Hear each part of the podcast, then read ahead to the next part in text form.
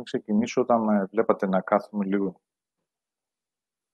να πάρω λίγο επαφή, αυτό που άκουγα μέσα μου είναι αυτό που συμβαίνει είναι κάτι ιερό. Οπότε ρώτησα μέσα μου τι είναι το ιερό; Και αυτό που άκουσα είναι η αλήθεια μου.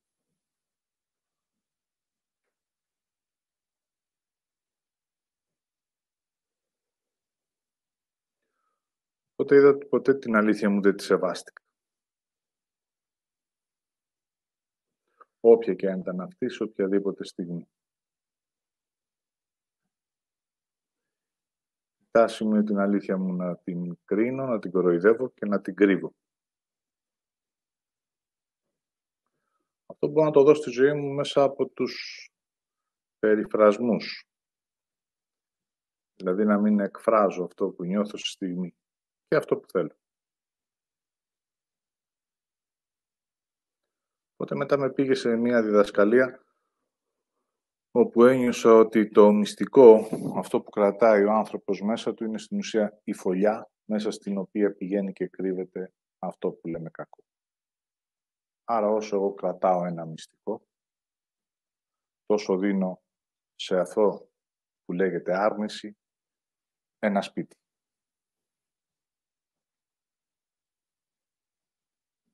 Φωλιάζει μέσα μου. Και μετά όλη μου η διαδρομή είναι πως αυτό να μην αποκαλυφθεί ποτέ. Εάν καθίσω και δω τη ζωή μου, θα δω ότι πάντοτε υπήρχε μία προσπάθεια πως να μην εμφανιστώ, να μην υπάρχω. Από τα μικρά πράγματα. Το να μην υπάρχω και να μην εκφράζω αυτό που θέλω και αυτό που είμαι, επιζητώντας βέβαια μία αναγνώριση από τους έξω, είναι η διαδρομή της ζωής μου.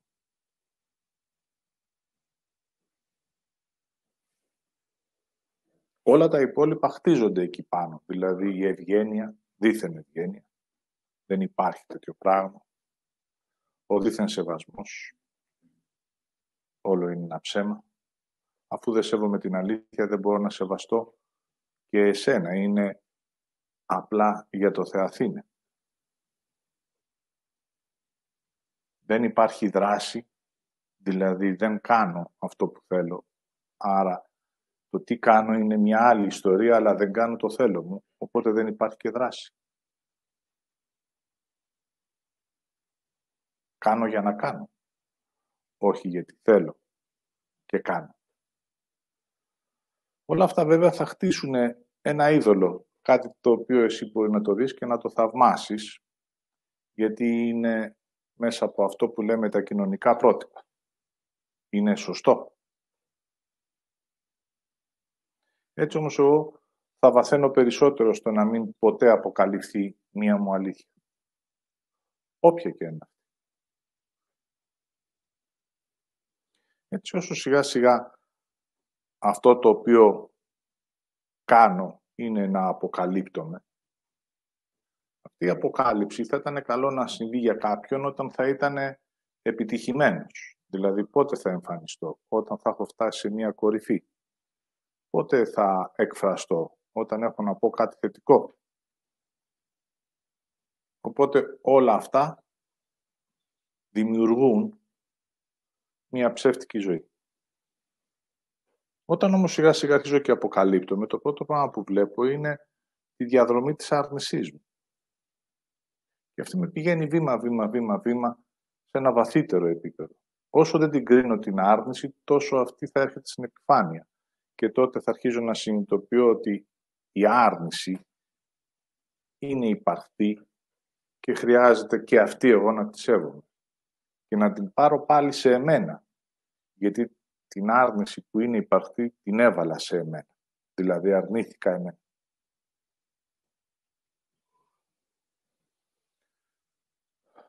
Έτσι βήμα, βήμα, βήμα, βήμα αρχίζει και βγαίνει μέσα από το ασυνείδητο ό,τι έχεις κρύψει σε όλες τις διαδρομές που έχεις κάνει στη γη.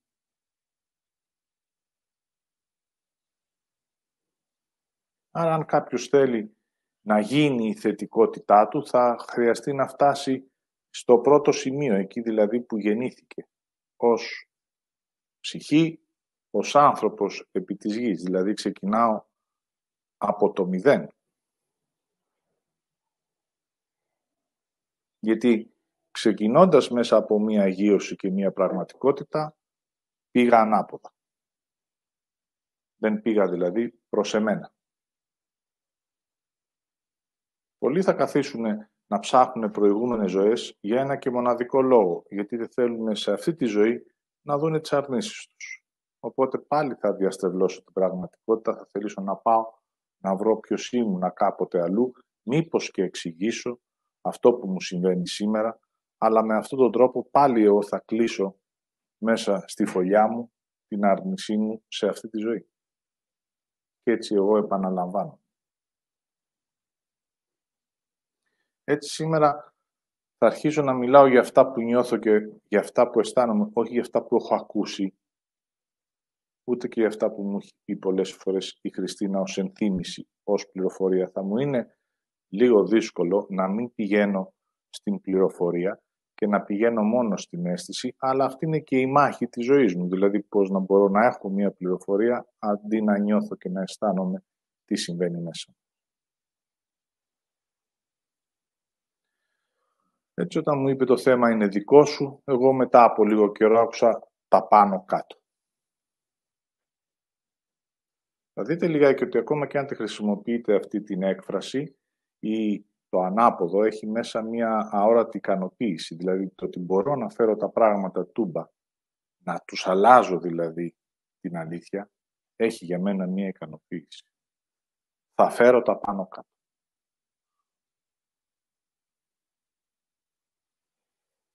Έτσι, μετά κάθισα να δω αν αυτό είναι ένας τρόπος ζωής. Ναι, το να πηγαίνω ανάποδα είναι ένας τρόπος με τον οποίο ζω.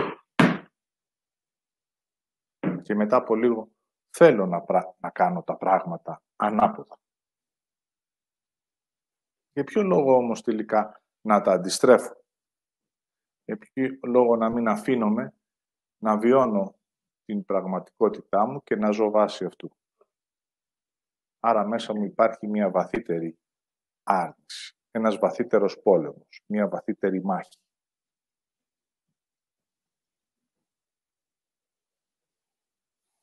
Και αυτή είναι με το Θεό.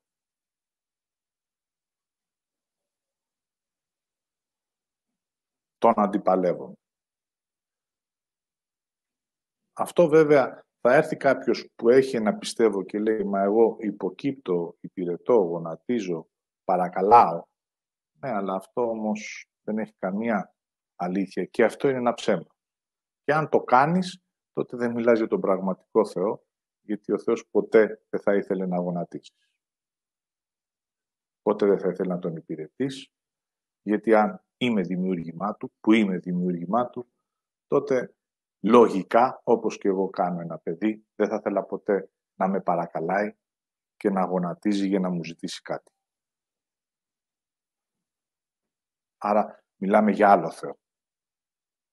Έναν Θεό βέβαια που είναι υπαρκτός, αλλά εγώ τον υπηρετώ γιατί με Αυτόν αρνούμε έναν Θεό. Και εδώ ξεκινάει, μα ποιος είναι αυτός ο Θεός; Στην πραγματικότητα είμαι εγώ ως θεϊκή ενέργεια σε ένα εσωτερικό πεδίο, το οποίο όμως εγώ αυτό ποτέ δεν το τίμησα και δεν το σεβάστηκα. Έτσι όλη μου τη θεϊκή ενέργεια την έχω βάλει στην άρνηση. Ο λόγος όμως είναι γιατί να αντιπαρέλθω με εμένα ως θεϊκή ενέργεια και με αυτό που λέγεται Θεός. Ποιος είναι ο λόγος; Κανένας προφανής. Όμως αναδύεται μία αλήθεια. Γιατί από την ώρα που με δημιούργησες και με αφήνεις στη γη, μόνο μου, εγώ φοβάμαι.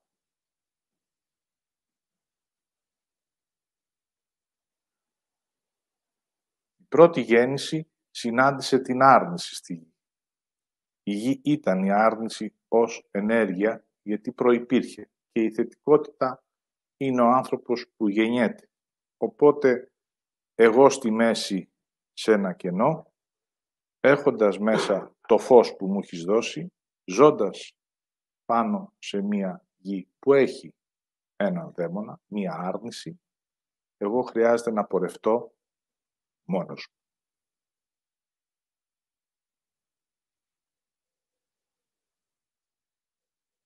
Στην ιδέα και στο άκουσμα μόνο, εμένα τα πόδια μου κόβονται. Άρα ανάμεσα στη γη και σε εμένα υπάρχει ένας φόβος να αγιωθώ εγώ ως πραγματικότητα. Εάν φοβηθώ, θα θυμώσω με αυτόν που με άφησε. Το ίδιο πράγμα συμβαίνει και αν έχετε ένα παιδί. Όταν θα φτάσετε σε ένα σημείο να του πείτε τώρα περπατάς μόνος σου, θα φοβηθεί. Οπότε θα στραφεί με έναν θυμό σε εσένα που με αφήνεις μόνο. Τον φόβο του θα κρύψει, αλλά ο φόβος του είναι η πραγματικότητα του. Εκεί, αντί να μπω μέσα σε μία εμπιστοσύνη και να αρχίζω να νιώθω και να αισθάνομαι, να δω τι χρειάζεται να κάνω με αυτό που έχω. Γιατί τώρα είμαι αυτόνομος. Μου έχεις δώσει κάτι για να περπατήσω. Και στα παιδιά σας δίνετε κάτι για να περπατήσω.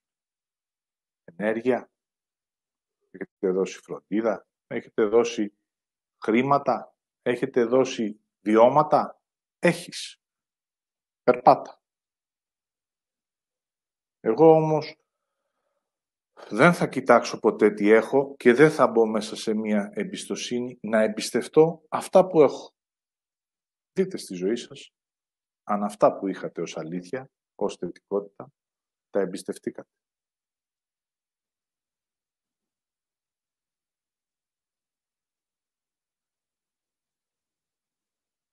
Στα 21 μου, όταν ολοκληρώθηκε μία σχέση, την οποία την έφτιαξα στα 18 μου, στα 18 μου έφυγα από το σπίτι μου και πήγα σε μία άλλη πόλη και ήμουνα μόνος μου.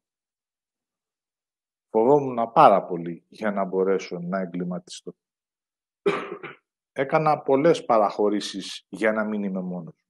Και κάνω και μια σχέση και έχω ένα βίωμα.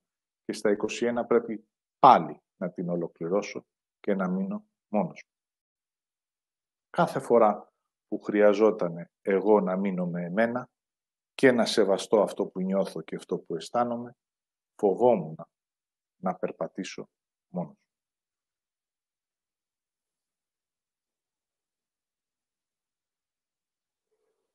Και έτσι ο πρώτος άνθρωπος στη γη μόνος του να ακούει μία άρνηση που λέγεται ότι είναι το κακό. Τι κάνει το κακό; Κοροϊδεύει, κρίνει, απαξιώνει, αμφισβητεί, σε βάζει να αμφιβάλλεις για εσένα και εγώ μόνος μου με μια θεϊκή ενέργεια και ένας Θεός σε εικονική απόσταση. Και εγώ τώρα τι κάνω μόνος Τι κάνω; Αγκαλιάζω την άρνηση.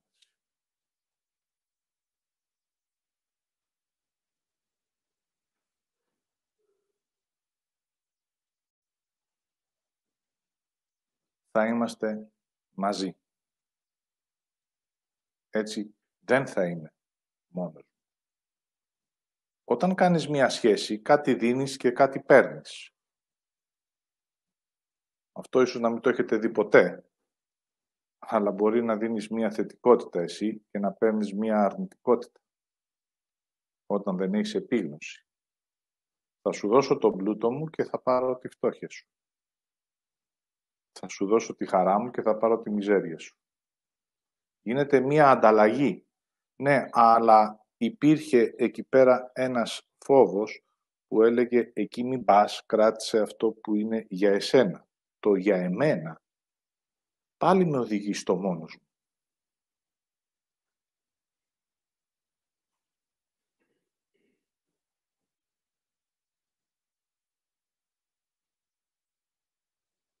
όχι, θα πάω εκεί. Το πρώτο όχι λοιπόν, η πρώτη άρνηση σε εμένα, σε αυτά που έχω, χωρίς εμπιστοσύνη και θέλω να συνδεθώ με κάτι. Αυτό το κάτι είναι η άρνηση και έτσι εγώ θα πάρω αυτά που έχει να μου δώσει και εγώ θα του δώσω αυτά που έχω. Τι έχω; Θεϊκό φως. Τι έχω; Αισθήματα. Τι έχω; Χαρά. Τι έχω; Αγάπη. Τι έχω; Τη μοναδικότητά μου. Την αξία μου. Την ομορφιά μου. Αυτό που είμαι δηλαδή. Και τι θα πάρω; Θα πάρω την κρίση. Θα πάρω τη σύγκριση. Θα πάρω την ενοχή. Και έτσι, ενώ χρειαζόταν να υπάρχει μια γραμμή που θα διαχώριζε τον πρώτο άνθρωπο από την άρνηση και να μείνω στη θέση μου, επιλέγω να συνδεθώ.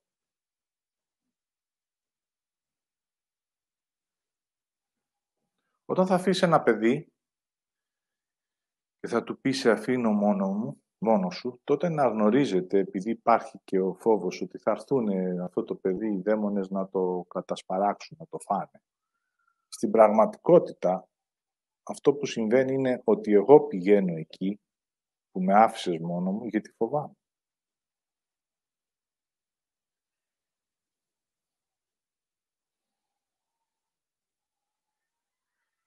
Έτσι τα τρία ακούσματα που θα ακούσω από την ώρα που γεννιέμαι ως ενέργεια είναι ότι δεν είσαι αρκετός.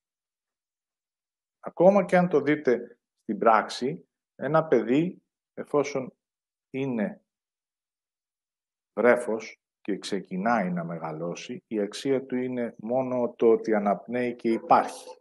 Δεν είναι αρκετό εάν το συγκρίνω με εμένα. Εγώ μπορώ και περπατάω, εκείνο όχι. Εγώ μπορώ και σηκώνω βάρη, εκείνο όχι.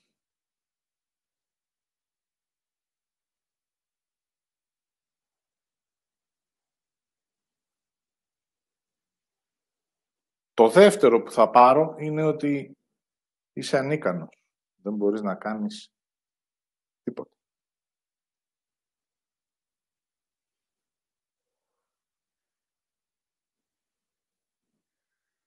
Και το τρίτο είναι σε σχέση με εμένα, με εσένα, με τον άλλον ή σε ένα τίποτα.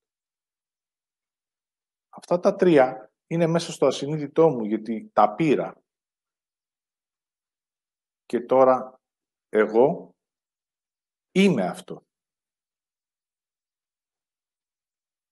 Δηλαδή πιστεύω, δεν νιώθω και δεν αισθάνομαι και αυτό είναι το ασυνείδητο πιστεύω ότι δεν είμαι αρκετός. Μπορείτε να το δείτε στην πράξη.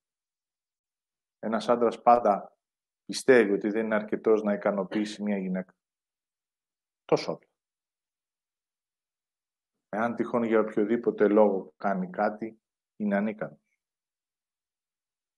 Και τελικά μέσα από μια σύγκριση με κάποιον άλλον, είσαι ένα τίποτα.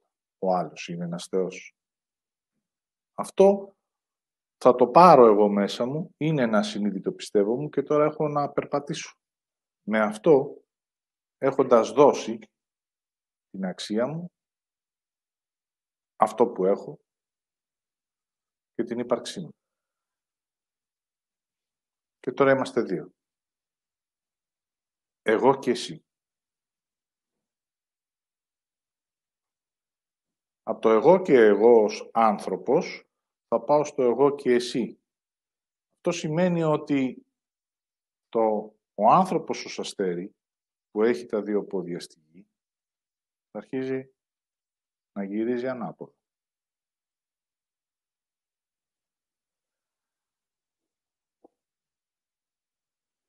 Θα σου δώσω το αστέρι μου, αυτό που είμαι δηλαδή, και θα πάρω ό,τι γνωρίζεις. Υποχρέωση, πρέπει, πιστεύω, θα το λάβω.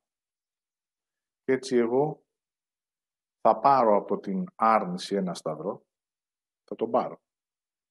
Θα τον φορέσω, θα πάρω και τις τρεις κρίσεις που ακούσατε Και τώρα εγώ έχω να παλέψω με τι; Με ό,τι πιστεύω. Τώρα θα ξεκινήσει η απόδειξη. Εγώ δεν είμαι λίγος. Εγώ δεν είμαι ανίκανος. Και εγώ δεν είμαι ένα τίποτα σε αυτή την πλάση.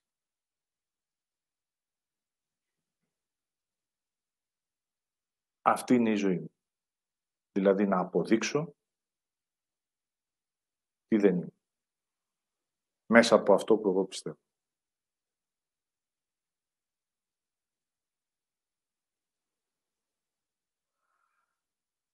Άρα αντί να πατήσω στη γη, θέλω στήριγμα.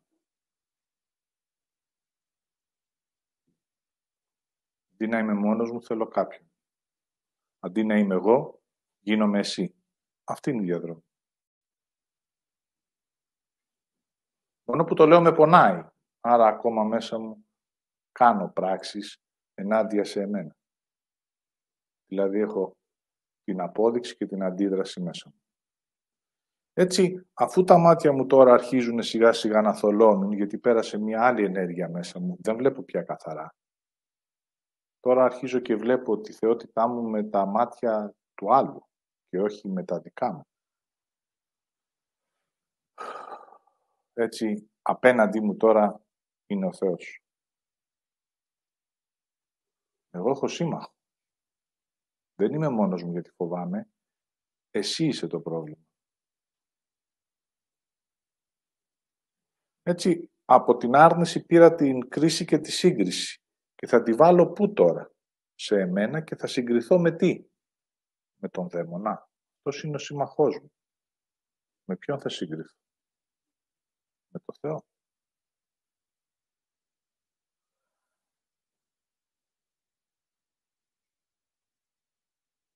Ακόμα και στα απλά λεγόμενα, όταν θέλουμε να εκθιάσουμε κάποιον, του λέμε είσαι Θεός αναγνωρίζουμε την ανθρώπινη του φύση.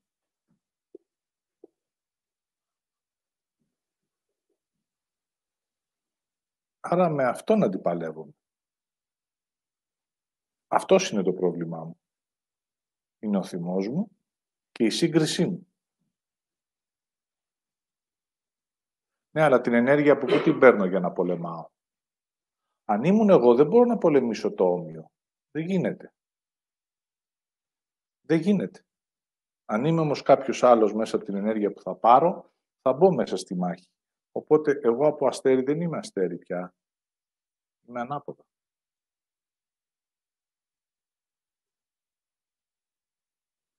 Τα δύο κέρατα που έχω συμβολικά, τα δανείζομαι από αυτόν με τον οποίο έχω μέσα μου. Για να πολεμάω τι, εμένα, ως ύπαρξη.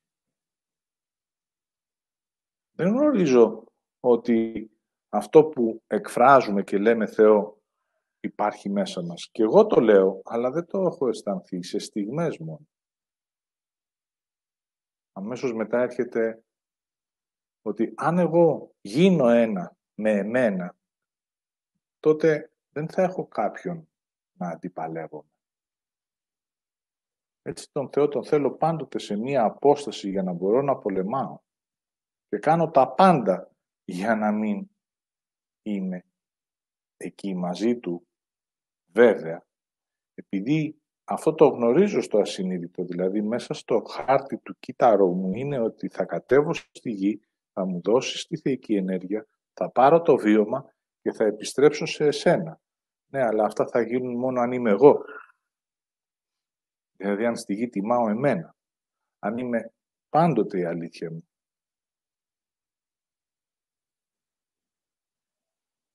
Οπότε αφού κατεβαίνω στη γη και ζω μέσα από αυτό που είμαι, τότε ναι, θα σε συναντήσω, δηλαδή αλήθεια με αλήθεια.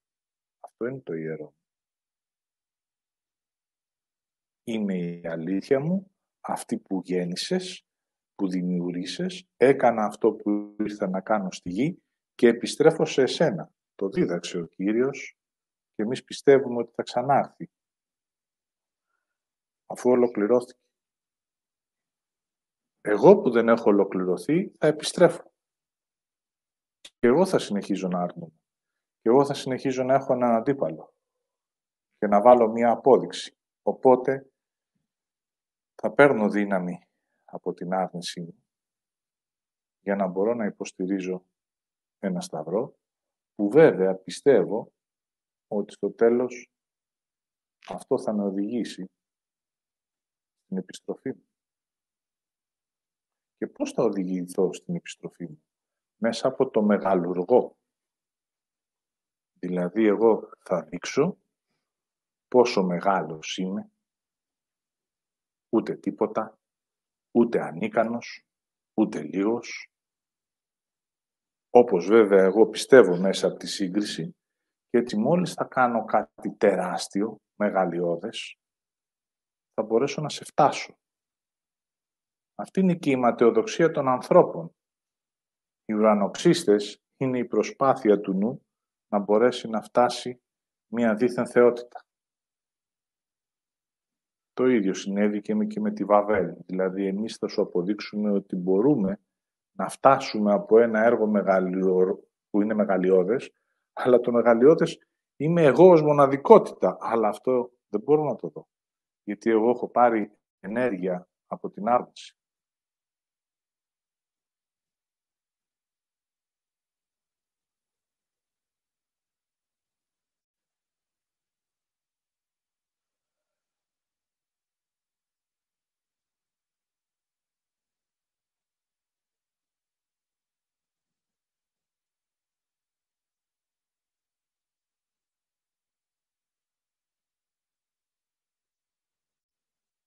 Οπότε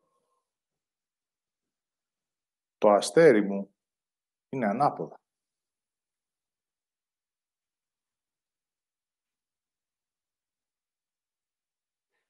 Κοιτάει προς τα κάτω.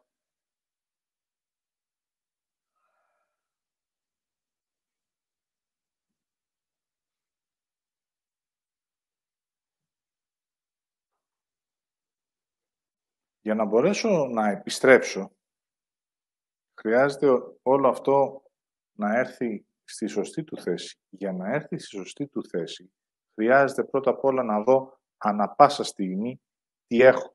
Αυτό που έχω είναι αυτό που μου δίνεται. Ανα πάσα στιγμή. Εγώ όμως, επειδή είμαι απέναντι σε εσένα, σε αυτόν που μου δίνει, θα το δείτε και με τους γονείς και με τα παιδιά, με αυτόν θα αντιπαρέρχομαι. Με αυτόν θα πολεμάω. Ό,τι μου δίνεις θα το κρίνω, θα το απαξιώνω και θα το χρησιμοποιώ εναντίον σου, δηλαδή εναντίον.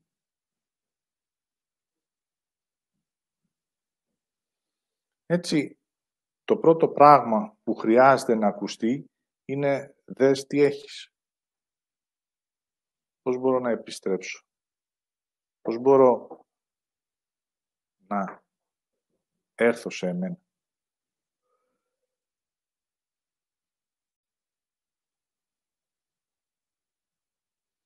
Ό,τι έχετε ως θετικότητα στη ζωή σας, ανάσα, χρόνο, ζωή, επιλογές, δύναμη, ό,τι έχετε, το κρίνετε. Για να μην το έχετε. Άρα επιμένω να επιλέγω. Έτσι με έναν τρόπο ασυνείδητο τελικά πάντοτε οδηγούμε σε αυτό που έχω στο ασυνείδητό μου. Δεν είμαι αρκετός, δεν είμαι ικανός και είμαι ένα τίποτα.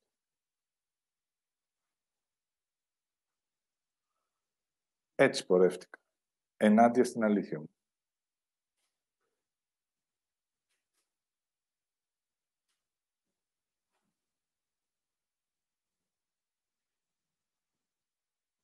Τώρα βέβαια όλο αυτό χρειάζεται να το κρύψω.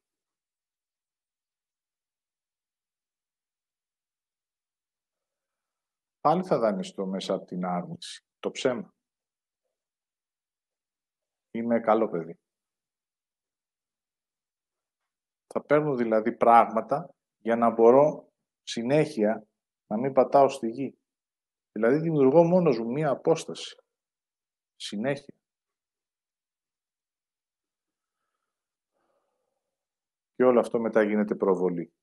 Ένας Θεός που κρίνει, που είναι μεγαλειώδης, που μπορεί να κάνει τα πάντα. Είτε λίγα τι έχουμε προβάλει σε αυτό που λέμε θεότητα. Εσύ που μπορείς να κάνεις τα πάντα, γιατί δεν παρέμβεις;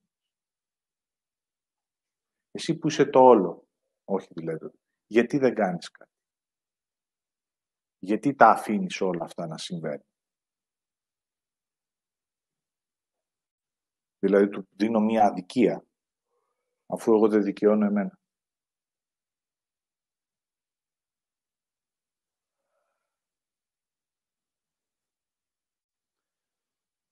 Έτσι αυτό το οποίο χρειάζεται λίγο να νιώσω είναι την αντιπαράθεσή μου. Εμένα δεν θέλω.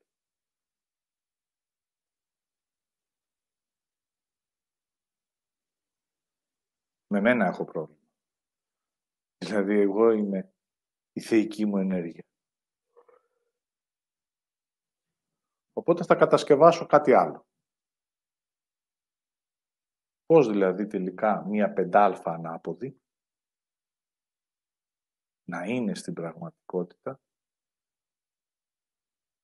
το ανάποδο ενός αστερίου.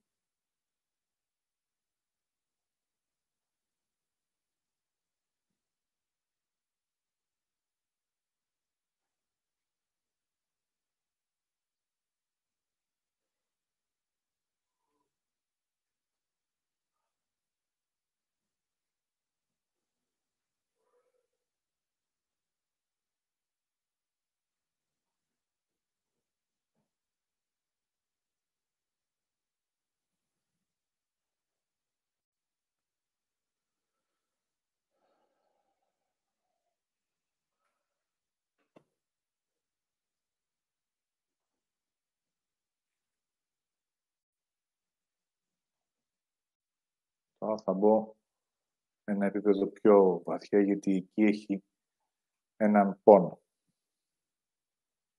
Έναν πόνο μίας αναγνώρισης, που λέει τι, ότι σε όποιο σημείο και αν ήμουνα στη ζωή μου, πάντοτε μου έδινες αυτό που είχα ανάγκη. Άρα υπάρχει μία αιώνια σύνδεση.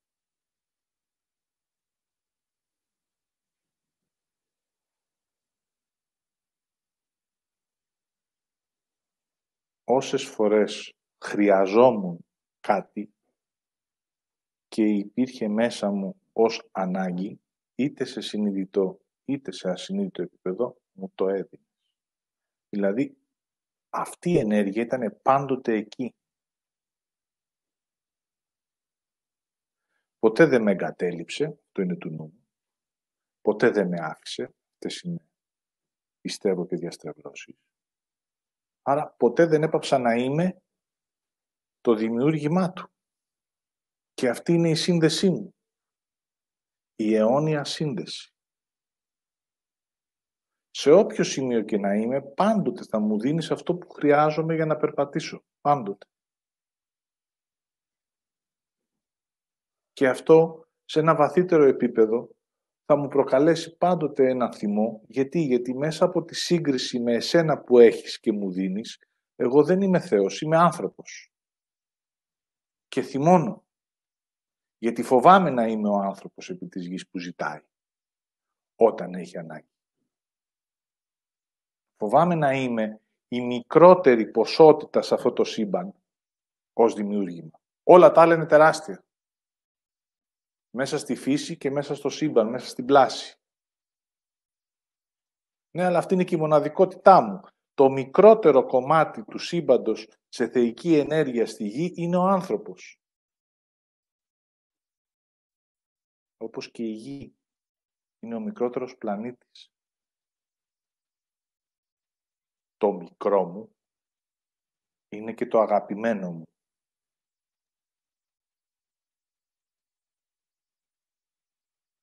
Δεν θέλω να είμαι το αγαπημένο.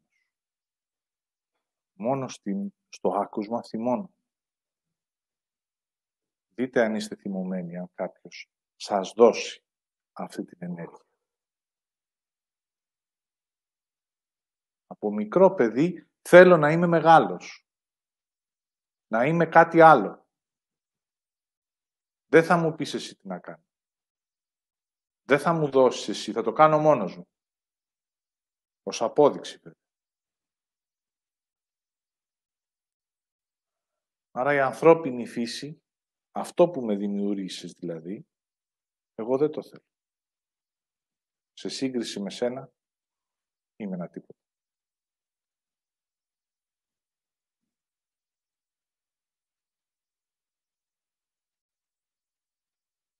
Οπότε εγώ δημιουργώ την απόσταση.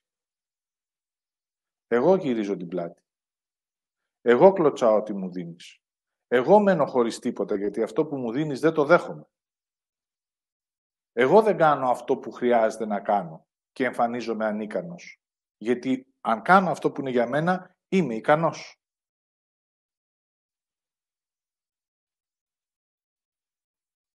Και εγώ δεν είμαι λίγος, αλλά είμαι αυτό που είμαι. Γιατί είμαι η ολότητά μου. Όλα αυτά, εγώ δεν θέλω να συμβαίνουν.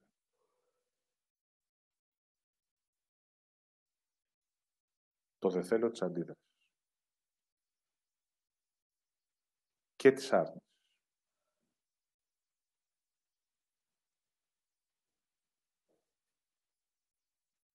Έτσι όλα αυτά μετά έγιναν απόδειξη. Αυτός είναι Θα σου αποδείξω τι μπορώ.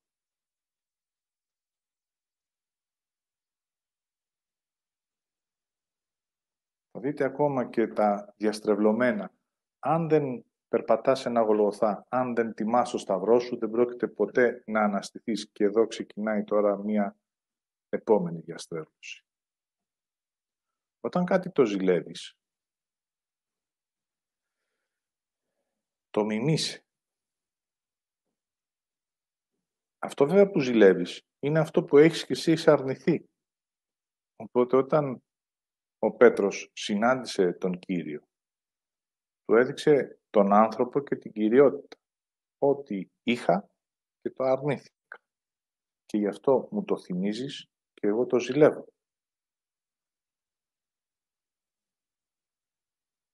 Εάν δεν καθίσεις να δεις ότι αυτό είναι για εσένα, δηλαδή σου το έδωσα για να θυμηθείς και να λάβεις πίσω την κυριότητά σου. Σου το έδωσα για να θυμηθείς ότι είσαι άνθρωπος και όχι υπεράνθρωπος. Να θυμηθείς, δηλαδή να δεις τι έχεις μέσα σου, που εσύ το αρνείσαι. Συνέχεια με τον τρόπο του λέει δες τι έχεις. Μα πώς μου το δείχνεις; Έχετε την εντύπωση ότι θα πάρετε μήνυμα από το υπερπέραν; Στη ζωή θα σου το δείξει. Ακόμα και ο Θεός να θέλει να σου δείξει ποιος είσαι, σου το δείχνει σε άνθρωπο.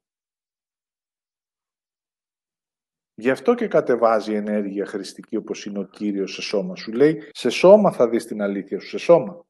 Είσαι άνθρωπος.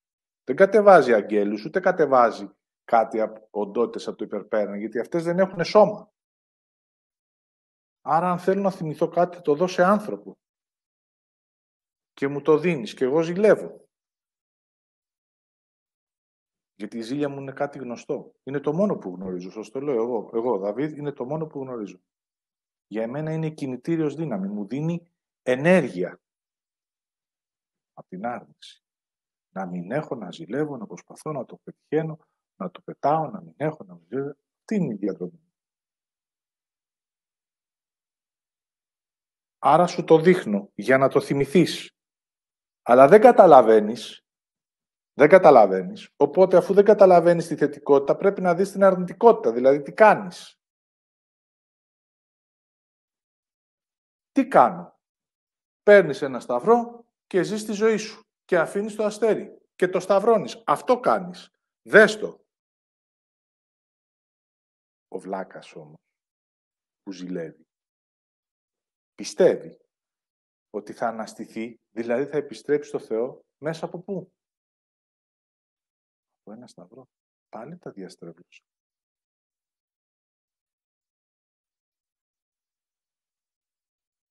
Πήρε δηλαδή το συμβάν και το έκανε μίμηση. Θα αφήνεις αυτό που είσαι, θα παγιδεύεσαι στο νου σου, θα σε μαστιγώνει, θα παίρνεις ένα σταυρό την υποχρέωση, θα ζεις τη ζωή σου και μετά θάνατον θα αναστηθείς. Αν αυτό εγώ το κάνω, λέει ο Βλάκας, τότε θα αναστηθώ και εγώ και θα επιστρέψω πού, στη Βασιλεία των Ουρανών. Είμαι Βλάκας.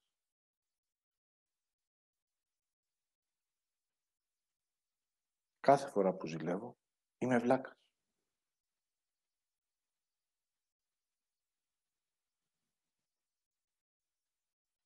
Και θα το πάρω αυτό να το κάνω μίμηση. Ο βλάκας μιμείται. Το ίδιο κάνει και το παιδί, μιμείται τη μαμά. Δεν κοιτάει τη μοναδικότητά του. Το αγόρι μιμείται τον πατέρα. Το ζηλεύει.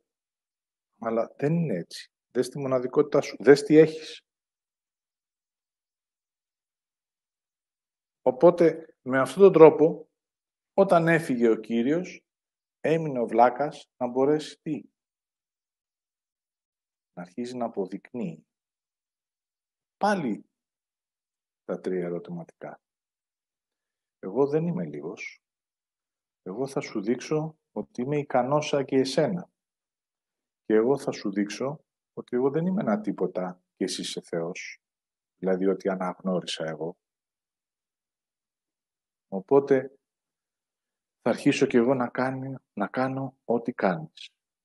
Αυτή ήταν η διαδρομή του Πέτρου. Θα κάνω και εγώ θαύματα. Και το ερώτημα είναι, ακόμα δεν έχω απαντήσει. Τα θαύματα τα έκανα με τη θεϊκή μου ενέργεια ή με τη δαιμονική μου.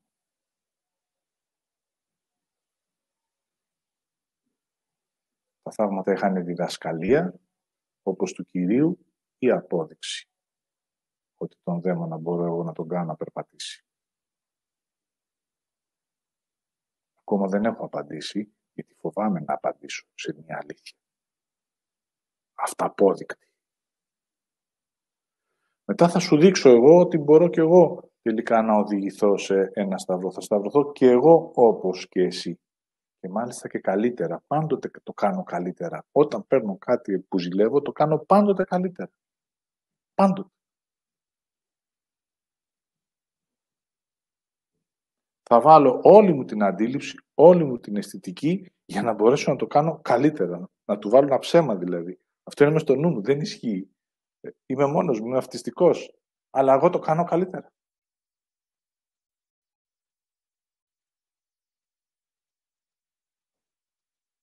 Οπότε μου λέει η Χριστίνα, να ξέρεις ότι ο Πέτρος σταυρώθηκε ανάποδα, γιατί του το είπε ο Θεός. Εγώ λίγο, τα αυτιά μου γίνανε λίγο αυτάρεσκα. Α, δηλαδή ακούω και εγώ το Θεό.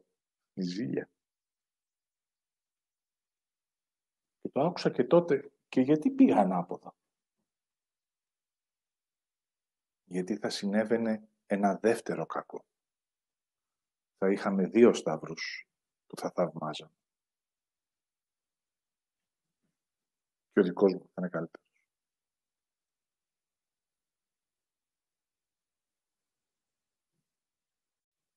Και δεν θα υπήρχε επιστροφή.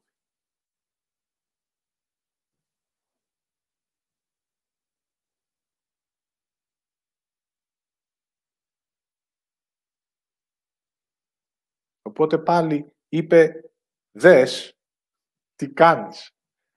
Τα πάνω κάτω. Ανάποδα. Πάλι δες. Αυτό είπε. Δηλαδή δες μία αλήθεια. Πώς ξεκινήσανε όλα.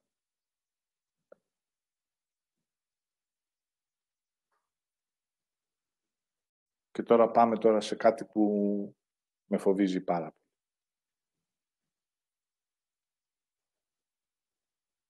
Εγώ στη γη τι δίνω; Έχω δύο χέρια, το ίδιο συμβαίνει και με εσάς. Τι δίνετε; Με το ένα χέρι θα το βάλω μέσα στη λάσπη και θα πάρω την άρνηση και θα την ακουμπήσω στη γη. Ή με το άλλο χέρι θα πάρω από εμένα τη θετικότητα και θα τη δώσω στη γη. Άρα θα έχετε ότι δίνω. Το ίδιο πράγμα συμβαίνει και με εσάς. Ο άλλος θα έχει ό,τι δίνεται.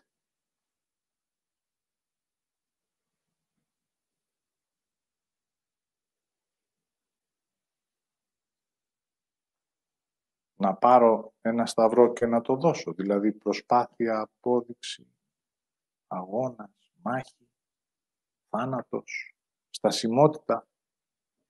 Ναι, αυτό θα σου δώσω άνθρωπο.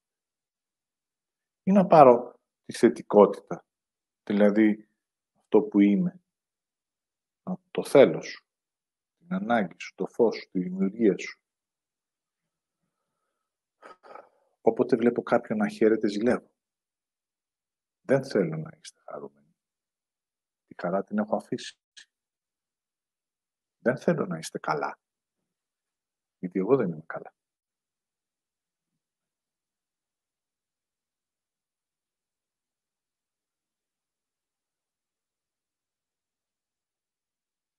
Οπότε αυτό που εγώ θέλω για εσάς είναι αυτό που θα πάρω μέσα από την άρνηση.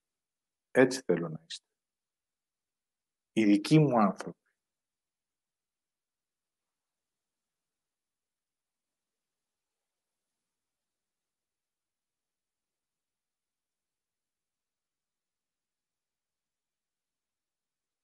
Άρα, εγώ μπορώ να δημιουργήσω μια άλλη ανθρωπότητα.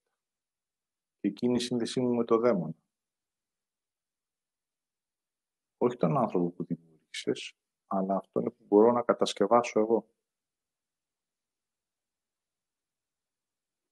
Άνθρωπο με κέρατα.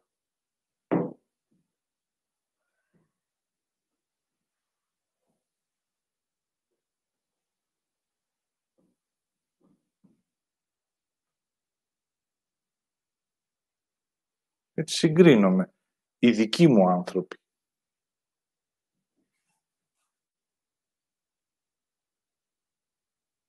Δείτε γιατί οι εκκλησίες έχουν οπαδούς. Είναι οι δικοί μου άνθρωποι.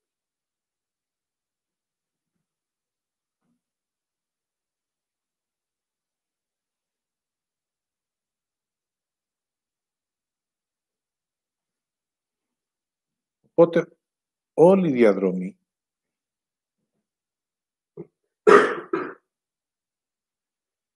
είναι πως εγώ το δημιούργημα να έχω κάποιον να αντιπαλεύω.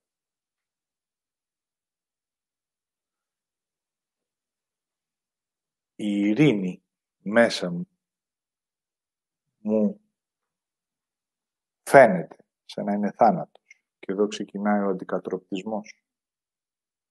Το να μην ζηλεύω και να είμαι ήρεμος δεν μου δίνει ένταση.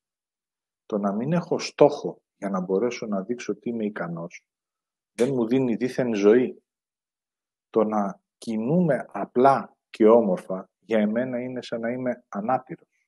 Το να πηγαίνω αργά και να μην έχω τα επιτεύγματα μου φαίνεται ανούσιο. Όλο αυτό είναι ο αντικατροπτισμός. Έτσι ο άνθρωπος ως δημιούργημα που είναι καθυστερημένος, βγαίνει αργά, νιώθει αισθάνεται, κάνει συγκεκριμένα πράγματα, σε ένα δικό του ρυθμό δίνει δικό του φως μέσα από τη δημιουργία του. Αυτή είναι η μοναδικότητά του. Δημιουργώ εγώ, δημιουργείς εσύ. Συνδημιουργούμε όλοι μαζί αυτό το οποίο λέγεται γη. Ωραία. Προχωράμε. Αυτό έχει ροή. Αυτό δεν έχει μέσα ένταση. Οπότε αυτό που φαίνεται που είναι ζωή, μου φαίνεται θάνατος. Και όταν εγώ δεν υπάρχω και είμαι νεκρός, δεν έχω καμία ύπαρξη, μου φαίνεται μέσα από την ένταση ότι είναι ζωή.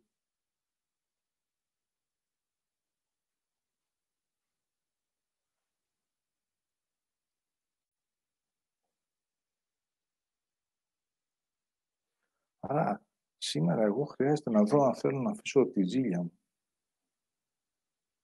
Και φοβάμαι. Γιατί δεν θα έχω κάτι να συγκριθώ.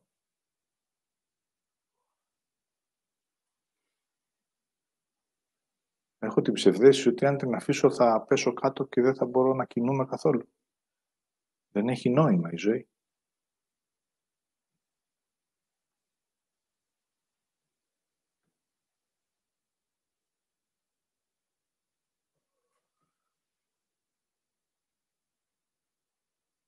Μα αυτή είναι η ζωή που έχω ζήσει. Μόνο ζήλια έχει. Ακόμα και τη διδασκαλία την ξεκίνησα από ζήλια. Δεν την ξεκίνησα από ανάγκη.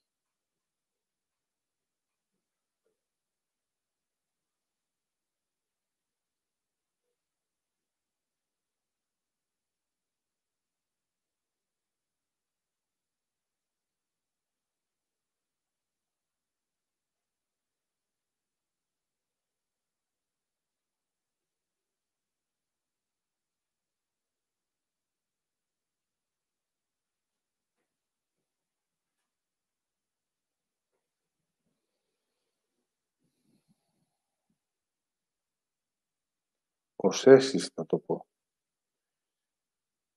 Έχω την αίσθηση ότι το μόνο όν που δεν ζήλεψε είναι το πρόβατο.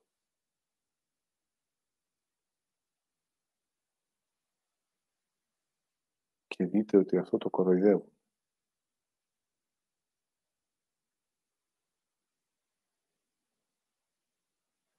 Και γι' αυτό λέω πολλές φορές στη Χριστίνα, θα με κάνεις πρόβατο.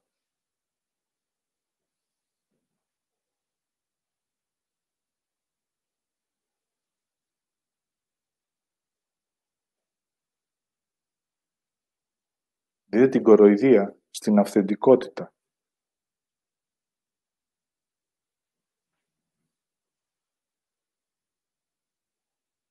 Άρα ό,τι αυθεντικό είμαι, το κοροϊδεύω και το δίνω στην άρνηση.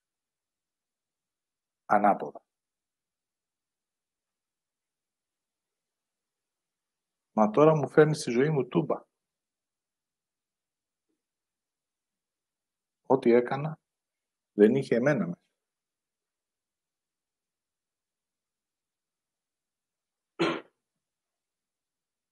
Αυτή είναι μια επένδυση.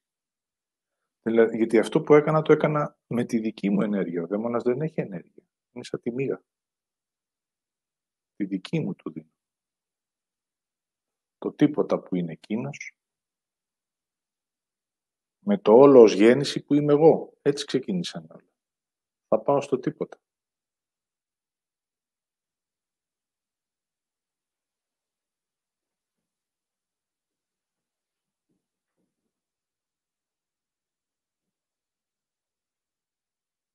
Μέσα όμως σε αυτή τη διαδρομή υπάρχει ό,τι πίστευα, δηλαδή ο Σταυρός μου.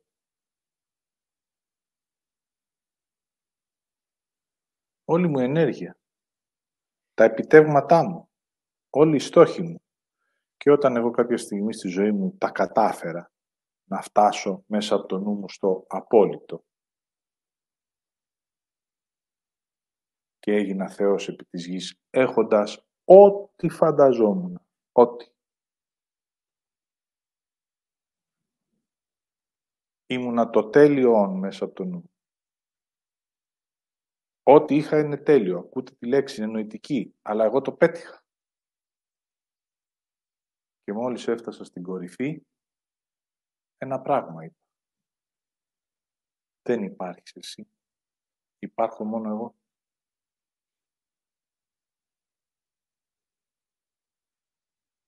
Και την επόμενη μέρα ξεκίνησε η πτώση. Άρα εκείνη την ημέρα, στην πραγματικότητα, ολοκληρώθηκε μία διαδρομή μέσα από το νου μου. Και εδώ έρχεται βέβαια το εξής.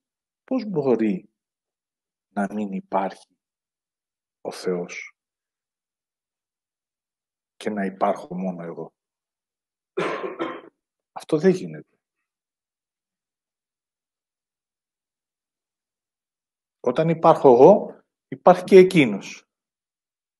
Γιατί εγώ είμαι μέρος του. Ένας από τους δύο δεν μπορεί να λείψει.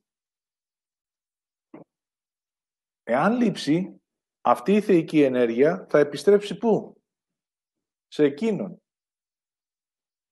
Άρα αυτό δεν πρόκειται ποτέ να πάψει να υπάρχει. Θα επιστρέψει δηλαδή η ενέργειά μου στην πηγή. Θα πάρει κάποιες και ο δαίμονας όσες ψυχές αυτοκτονήσουν. Αλλά εδώ είναι άπατο.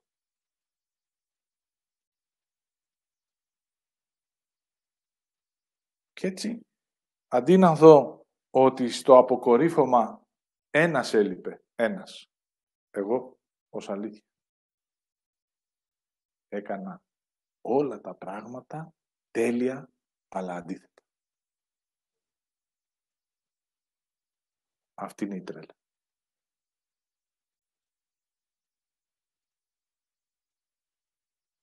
Άρα και ανύπαρκτος ήμουνα και τρελός. Γιατί το απέδειξα ότι είμαι αρκετός, ότι είμαι ικανός, τα κατάφερα και είμαι το όλο. Ο καλύτερος εκείνη την εποχή επί της γης. Υπήρχε τίποτα με το.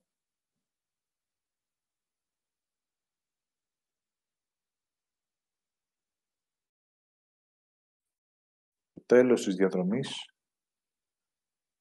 περιλαμβάνει και το τέλος του ανθρώπου όταν πας ανάποδα.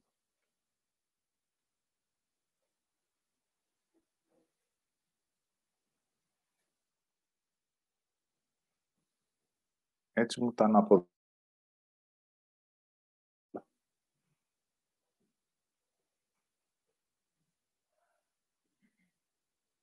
Και εγώ τώρα δεν έχω που να πατήσω, γιατί τόσο καιρό πατούσα τι, σε ό,τι πίστευα.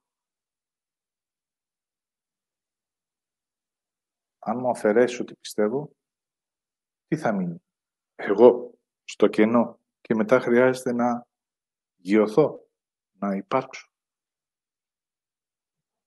Πάλι φοβάμαι.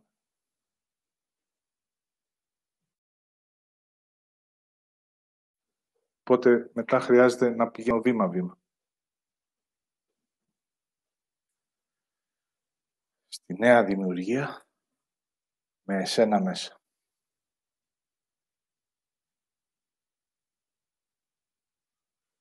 Δες αν θέλεις.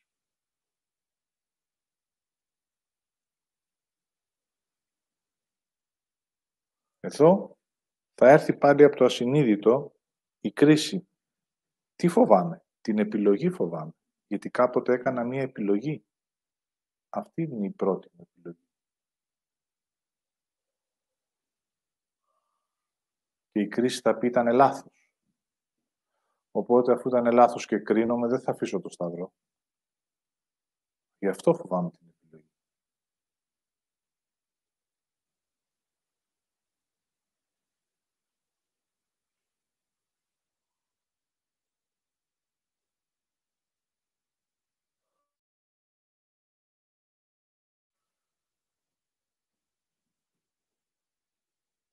Και έτσι όλος αυτός ο αντικατροπτισμός δεν έχει καμία σχέση με αυτό που λέμε Θεό.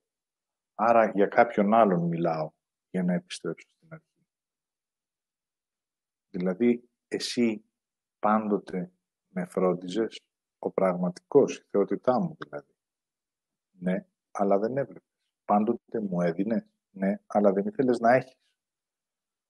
Ποτέ δεν με έκρινες, ναι, σε επιλογή.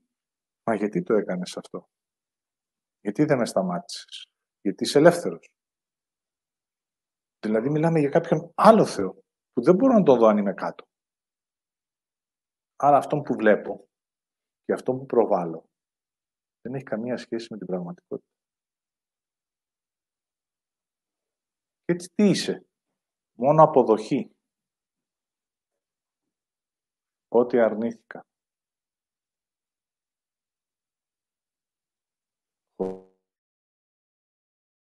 Αποδοχή. Άρα ήταν το κλειδί. Η άρνηση είναι υπαρκτή. Εγώ να αμφιβάλλω, να τιμήσω εμένα ή την άρνηση, αυτόν που μου λέει να αρνηθώ ή αυτόν που μου λέει να εμπιστευτώ. Αυτή είναι η αμφιβολία. Ακόμα δεν έχω κάνει κάτι, μόνο ακούω. Στην αμφιβολία δεν κάνω πράξη, Άσε αυτό που είσαι και έλα μαζί μου, λέει ο δαίμονας. Όχι, να νιώσω αυτό που αισθάνομαι, να πάω ένα βήμα μπροστά, λέει η ενέργεια. Αν αποδεχτώ εμένα, θα περπατήσω. Αν όμως αρνηθώ, η αμφιβολία θα με πάει αριστερά. Άρα ξεκινάει μέσα από το φόβο το πιστεύω και η άρνηση. Επιστρέφω. Κάνω λάθος. Το βλέπω. Τώρα το ξανακούω. Αυτό ζούμε. Είναι ορατός πλέον ο νους. Θα το αποδεχτώ αυτό που νιώθω. Αν περπατήσω και πάω στην αποδοχή και σε να πιστεύω και αλλάζει διαδρομή, τότε θα πάω μετά στην αμφισβήτηση. Η αμφισβήτηση τι έχει; Έχει την πράξη μέσα. Στην αμφιβολία για να καταλαβαίνετε τις διαφορές είμαι ακίνητος. Στην αμφισβήτηση έχω κάνει κάτι από τη θετικότητά μου. Και μόλις κάνω κάτι από τη θετικότητά μου εμφανίζεται τι; Το διαφορετικό της άρνησης. Άρα η αμφισβήτηση έχει πράξη μέσα. Και η διαδρομή όλου αυτού που λεγόταν το πρώτο αστέρι. Άρα τι θα αναγνωρίσω; Τι υπήρξε. Και με τι περπάτησα. Με ό,τι κουβάλα. Δες αν αυτό θες να το αφήσεις και αυτό να επιστρέψει σε αυτό που είσαι.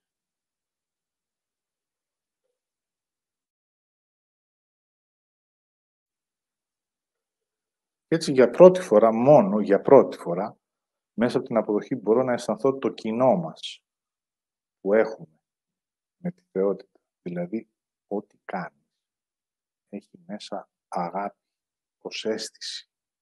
Όχι αυτό το φανταστικό που λέμε μέσα από το νου μας.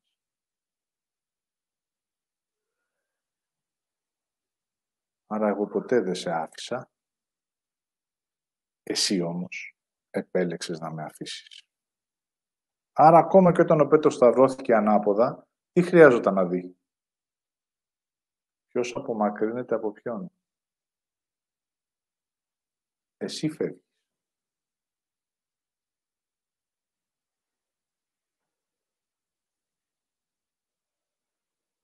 Άρα όλα αυτά είναι μια εσωτερικότητα.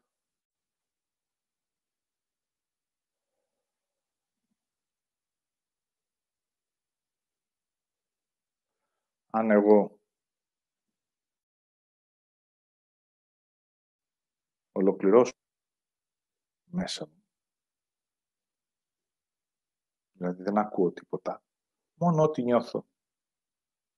Οκ, θα το περπατήσω μόνος μου. Θα λαμβάνω μέσα από την ανάγκη μου, αλλά βήμα-βήμα.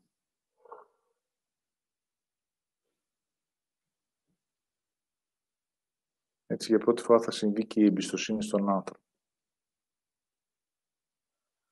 Αυτό δεν γιώθηκε ποτέ. Την έφαγε ο φόβος.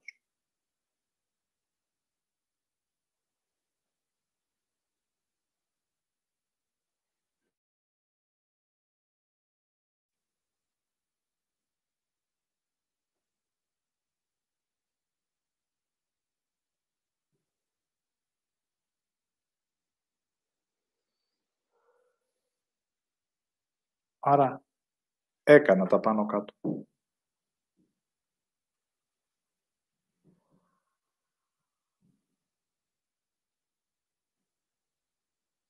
Τα ανάποδα.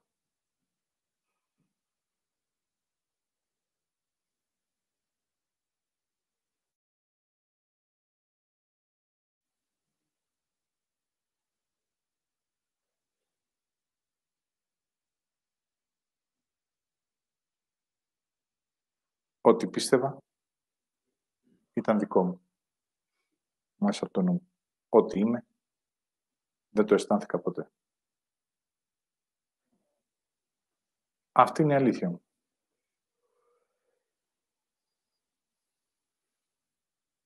Τώρα δεν έχω κρίση που υπήρξε αυτός. Μπορώ και το βλέπω.